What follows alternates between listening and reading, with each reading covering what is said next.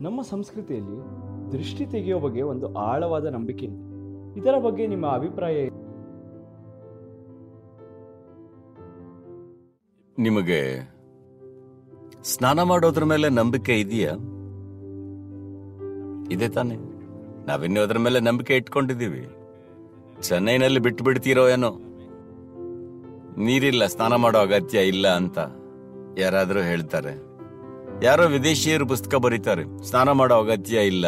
ಹಾಗೆ ಇರಬಹುದು tissue paper ನಲ್ಲೇ ಹೀಗೆ ಮಾಡಿದ್ರೆ ಸಾಕು ಅಂತೆಲ್ಲ. ಸ್ನಾನ ಮಾಡೋದು ದೇಹದ ಕೊಳೆ ತೊಳೆಯೋದಕ್ಕೆ ಮಾತ್ರ ಅಲ್ಲ. ನೀವೊಂದು ಕಷ್ಟಕರ ಪರಿಸ್ಥಿತಿ ನಿಭಾಯಿಸಿ ಮನೆಗೆ ಹೋದ್ರಿ ಅಂದ್ಕೊಳ್ಳಿ. ಎರಡು ಬಕೆಟ್. ನೀರನ್ನ ದೇಹದ ಮೇಲಿಡಿ ಹರಿಯೋ ತರ ತಲೆ ಮೇಲೆ ಸುರ್ಕೊಂಡ್ರೆ. ದೇಹದ ಕೊಳೆ ಹೋಗೋದು ಮಾತ್ರ ಅಲ್ಲ.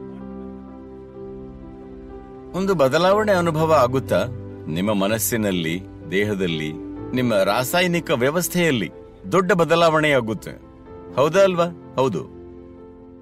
ಈ ದೇಹ ಅನ್ನೋದು ಪಂಚಭೂತಗಳಿಂದ ಆಗಿದೆ. ನೀರು ಅನ್ನೋದು ಪಂಚಭೂತಗಳಲ್ಲಿ ಒಂದು. ಇದರಲ್ಲಿ ಎಪ್ಪತ್ತು ಪ್ರತಿಶತ ಅದೇ ಇದೆ. ಈಗ ನ್ಯೂಕ್ಲಿಯರ್ ಸೈನ್ಸ್ನಲ್ಲಿ ಕಂಡು ಹಿಡಿದಿದ್ದಾರೆ ಈ ನ್ಯೂಕ್ಲಿಯರ್ ರಿಯಾಕ್ಟರ್ನಲ್ಲಿ ಯುರೇನಿಯಂ ರಾಡ್ಸ್ ಇರುತ್ತಲ್ಲ, ಅದನ್ನ ಅವರು ಶುದ್ಧೀಕರಿಸೋದು ಹೇಗೆ ಅಂದ್ರೆ, ಯುರೇನಿಯಂ ರಾಡ್ ಇದ್ರೆ ಅದರ ಮೇಲೆ ಈ ಒಂದು ಯುರೇನಿಯಂ ರಿಂಗ್ ಹಾಕ್ತಾರೆ. ಅದೇ ಮೆಟೀರಿಯಲ್. ಅದನ್ನ ಸುಮ್ಮನೆ ಹೀಗೆ ಹೇಗೆ ಮಾಡ್ತಾರೆ. ತಾಗಿಸ್ಬೇಕು ಅಂತಿಲ್ಲ ಸುಮ್ಮನೆ ನಿವಾಳಿಸ್ತಾರೆ. ಅದರಿಂದ ಶುದ್ಧೀಕರಣವಾಗುತ್ತೆ ಅಂತಾರೆ. ಇದು ಅವರು ಬಳಸೋ ಒಂದು ವಿಧಾನ. ಅಲ್ಲಿ ಯಾವ ಪದಾರ್ಥ ಇದೆಯೋ, ಅದರ ಮೇಲೆ ಅದೇ ಪದಾರ್ಥ ಹಾಯಿಸಿದ್ರೆ ಅದು ಶುದ್ಧವಾಗುತ್ತೆ ಅಂತ. ಈಗ ವಿಜ್ಞಾನದಲ್ಲಿ ಅವರದ್ದೇ ರೀತಿಯಲ್ಲಿ ಕಂಡುಹಿಡಿದಿದ್ದಾರೆ. ನಾವಿದನ್ನ ಬಹಳ ಹಿಂದೆನೆ ಕಂಡುಹಿಡಿದಿದ್ವಿ. ಅದಕ್ಕೆ ನಾವು ಮುಖ್ಯವಾಗಿ ನೀರನ್ನ ಸುರ್ಕೋಬೇಕು ಅಂದ್ವಿ. ಮೊದಲ ತಂಬಿಗೆ ತಲೆ ಮೇಲೆ ಸುರ್ಕೋಬೇಕು. ಹಾಗೆ ಸುರ್ಕೋಬೇಕು. ಇದ್ರ ಮೇಲೆ ನೀರು ಹರಿದ್ರೆ ಒಳಗೆ ಇರೋ ಎಪ್ಪತ್ತು ಪ್ರತಿಶತ ನೀರಲ್ಲಿ ಒಂದು ಶುದ್ಧೀಕರಣವಾಗುತ್ತೆ. ನೀರಲ್ಲಿ ಹೇಗೆ ಸ್ನಾನ ಮಾಡ್ತಿರೋ ಹಾಗೆ ಬೆಂಕಿಯಲ್ಲೂ ಸ್ನಾನ ಮಾಡಬಹುದು. ಅದಕ್ಕೆ ದೃಷ್ಟಿ ತೆಗೆಯೋದು ಅಂತಾರೆ. ಬೆಂಕಿಯನ್ನು ಮೈ ಮೇಲೆ ಹಾಕೊಳ್ಳಕ್ಕಾಗುತ್ತಾ? ಇಲ್ಲ, ನಮ್ಮ ಸುತ್ತಲೂ ಮಾಡಬಹುದಷ್ಟೇ. ಪ್ರಾಣಶಕ್ತಿ ದೇಹದ ಒಳಗಷ್ಟೇ ಇಲ್ಲ. ಸ್ವಲ್ಪ ಹೊರಗೂ ಚಾಚುತ್ತೆ. ಹೊರಗಿಂದ ನಮಗೆ ಅಂಟಿಕೊಳ್ಳೋ ನಕಾರಾತ್ಮಕ ವಿಷಯಗಳು ಮೊದಲು ಪ್ರಾಣವನ್ನು ಪ್ರಭಾವಿಸುತ್ತೆ. ಬೆಂಕಿ ನಿವಾಳಿಸಿದರೆ ಅದು ಶುದ್ಧವಾಗುತ್ತೆ. ನಾವು ಕ್ಲೇಶನಾಶನ ಅಂತ ಮಾಡ್ತೀವಿ. ಕ್ಲೇಶನಾಶನ ಅಂದ್ರೆ ಪ್ರಾಣದಲ್ಲಿ ಇರೋ ಕೊಳೆಯನ್ನು ತೊಳೆಯೋ ಒಂದು ಪ್ರಕ್ರಿಯೆ. ಸುಮ್ಮನೆ ಕೂತು ಬೆಂಕಿಯನ್ನ ಹೀಗೆ ಹಾಗೆ ಮಾಡಿ ನೋಡಿ. ಅದಕ್ಕೊಂದು ವಿಧಾನ ಇದೆ, ಅದು ಗೊತ್ತಿಲ್ಲದಿದ್ರು ಸುಮ್ಮನೆ ಹೀಗೆ ಮಾಡಿದ್ರು ಒಂದು ವ್ಯತ್ಯಾಸ ನೋಡಬಹುದು. ಸ್ವಲ್ಪ ಡಲ್ ಆಗಿದ್ದವರು ಉಲ್ಲಾಸಗೊಳ್ತಾರೆ. ಅದಕ್ಕೆ ಮಾಡಿದ್ರು ಪಬ್ಲಿಕ್ನಲ್ಲಿ ಕೂತಾಗ ಹಲವು ರೀತಿಯ ಪ್ರಭಾವ ಬೀರುತ್ತೆ. ಅದಕ್ಕೆ ಇದನ್ನ ಮಾಡಿದ್ರು.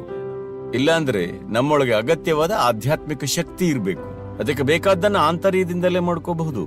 ನಮ್ಮೊಳಗಿನ ಅಗ್ನಿಯನ್ನೇ ನಾವು ಬಳಸ್ಕೊಳ್ಬಹುದು. ಸಾಮಾನ್ಯ ವ್ಯಕ್ತಿಗೆ ಅದು ಗೊತ್ತಿಲ್ಲ ಅಂದ್ರೆ ಹೊರಗಿಂದ ಮಾಡಬಹುದು. ಅಥವಾ ಪರಿಸ್ಥಿತಿಯಿಂದಾಗಿ ನಿಮಗೆ ಮಾಡಕ್ಕಾಗ್ಲಿಲ್ಲ ಅಂದ್ರೆ ಹೊರಗಿಂದ ಮಾಡಬಹುದು. ಅದರಲ್ಲೇನು ತಪ್ಪಿಲ್ಲ. ಇದರಲ್ಲಿ ಇನ್ನೊಂದು ವಿಷಯ ಏನಂದ್ರೆ, ಎಲ್ಲೆಲ್ಲಿ ಬೆಂಕಿ ಉರಿಯುತ್ತೋ, ಬೆಂಕಿ ಸುತ್ತಲೂ ಒಂದು ಈಥರ್ ಅನ್ನೋದು ಉಂಟಾಗುತ್ತೆ. ಬೆಂಕಿ ಸುತ್ತ ಈಥರ್ನ ಒಂದು ವಲಯ ಇರುತ್ತೆ. ಬೆಂಕಿ ಉಪಯೋಗಿಸಿ ನಾವು ಆರತಿ, ಮಂಗಳಾರತಿ ಎಲ್ಲ ಮಾಡೋದು ಯಾಕಂದ್ರೆ ನಾವು ತಗೊಳ್ಳೋದು ಬೆಂಕಿಯನ್ನಲ್ಲ. ತಗೊಳ್ಳೋದು ಆ ಈ ಥರನ್ನ ಆರತಿ ತಗೋವಾಗ ಏನ್ ಮಾಡ್ತೀರಿ? ಕೈಯಲ್ಲಿ ಹೀಗೆ ತಗೋಬೇಕು ಅಂತ ಹೇಳಿದ್ದಾರೆ ತಾನೆ. ಕೈಯಲ್ಲಿ ತಗೊಂಡು ಹೀಗೆ ಇಟ್ಕೋಬೇಕು ಅಥವಾ ತಲೆ ಮೇಲೆ ಇಟ್ಕೋಬೇಕು. ಯಾಕಂದ್ರೆ ಬೆಂಕಿ ಸುತ್ತ ಇರೋ ಆ ಈಥರ್ನ ನಾವು ತಗೊಂಡು ನಮ್ಮ ಮೇಲೆ ಸುರ್ಕೋಬೇಕು. ಅದು ಬಹಳ ಶುದ್ಧೀಕರಣ ಮಾಡುತ್ತೆ ಮತ್ತು ಚೈತನ್ಯದಾಯಕ ಕೂಡ. ಎಷ್ಟೋ ಜನ ಮಂಗಳಾರತಿ ತಗೊಂಡ್ರೇನೆ ಬಹಳ ಬದಲಾಯಿತು ಅಂದ್ಕೋತಾರೆ. ಯಾಕಂದ್ರೆ ಆ ಪ್ರಾಣ ಪ್ರತಿಷ್ಠಿತ ಶಕ್ತಿಯನ್ನ ಅಗ್ನಿ ನಿಮಗೆ ತಂದು ಕೊಡುತ್ತೆ. ಈ ಪಂಚಭೂತಗಳಲ್ಲಿ ಅಗ್ನಿ ಮುಖ್ಯವಾದದ್ದು. ಅದೇ ಜೀವದ ತಳಹದಿ ಅಂದ್ಕೋಬಹುದು. ಅದು ಜೀವಾಗ್ನಿ. ಒಳಗೆ ಸ್ವಲ್ಪ ಬಿಸಿ ಇದ್ರೆ ತಾನೇ ಜೀವ ನಡೆಯೋದು.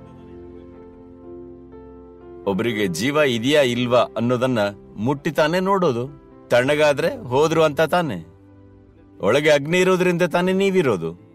ಈ ಅಗ್ನಿ ಬರೀ ಹೊಟ್ಟೆಯಲ್ಲಿ ಇರಬಹುದು ಅದಕ್ಕೆ ಜಠರ ಅಗ್ನಿ ಅಂತಾರೆ. ಕೆಲವರಿಗೆ ಅಗ್ನಿ ಬರೀ ಅಲ್ಲಿ ಉರಿತಿರುತ್ತೆ. ಜೀರ್ಣ ವ್ಯವಸ್ಥೆ ಮತ್ತು ಜನನಾಂಗಗಳಲ್ಲಿ ಮಾತ್ರ ಇರಬಹುದು. ಅದೇ ಮನಸ್ಸಿಗೆ ಬಂದ್ರೆ ಅದಕ್ಕೆ ಚಿತ್ತ ಅಗ್ನಿ ಅಂತೀವಿ. ಚಿತ್ತಾಗ್ನಿ ಹತ್ತಿ ಉರಿದ್ರೆ ನಮಗೆ ಜೀರ್ಣ ವ್ಯವಸ್ಥೆ ಮತ್ತು ಜನನಾಂಗಗಳ ಬಗ್ಗೆ ಗಮನ ಇರಲ್ಲ.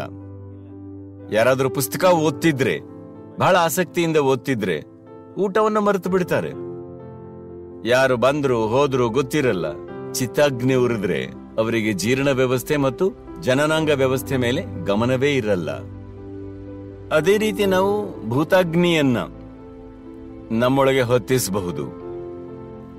ಯೋಗಿ ಏನು ಮಾಡ್ತಾನಂದ್ರೆ, ಅವನಿಗೆ ಜಠರಾಗ್ನಿಯೂ ಬೇಡ, ಚಿತ್ತಾಗ್ನಿಯೂ ಬೇಡ, ಭೂತಾಗ್ನಿ ಬೇಕು.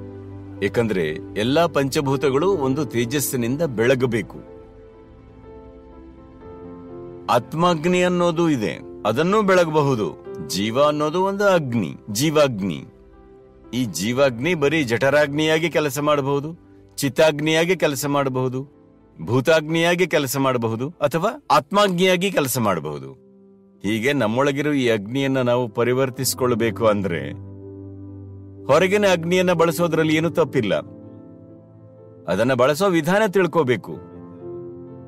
ನಾವು ಬಾಳಲ್ಲಿ ಮಾಡೋ ತಪ್ಪುಗಳಿಗೆಲ್ಲ ಯಾರದ್ದೋ ಕಣ್ಣು ಬಿತ್ತು ಅಂದ್ರೆ ಮೂಢನಂಬಿಕೆಯಾಗಿ ಬಿಡುತ್ತೆ ವಿಜ್ಞಾನವಾಗಿರೋದು ಮೂಢನಂಬಿಕೆಯಾಗಿ ಯಾವಾಗ ಮಾರ್ಪಾಡಾಯ್ತು ಅಂದ್ರೆ ಎಲ್ರು ಏನೇನೋ ಹೇಳೋದಕ್ಕೆ ಶುರು ಮಾಡಿದ್ರು.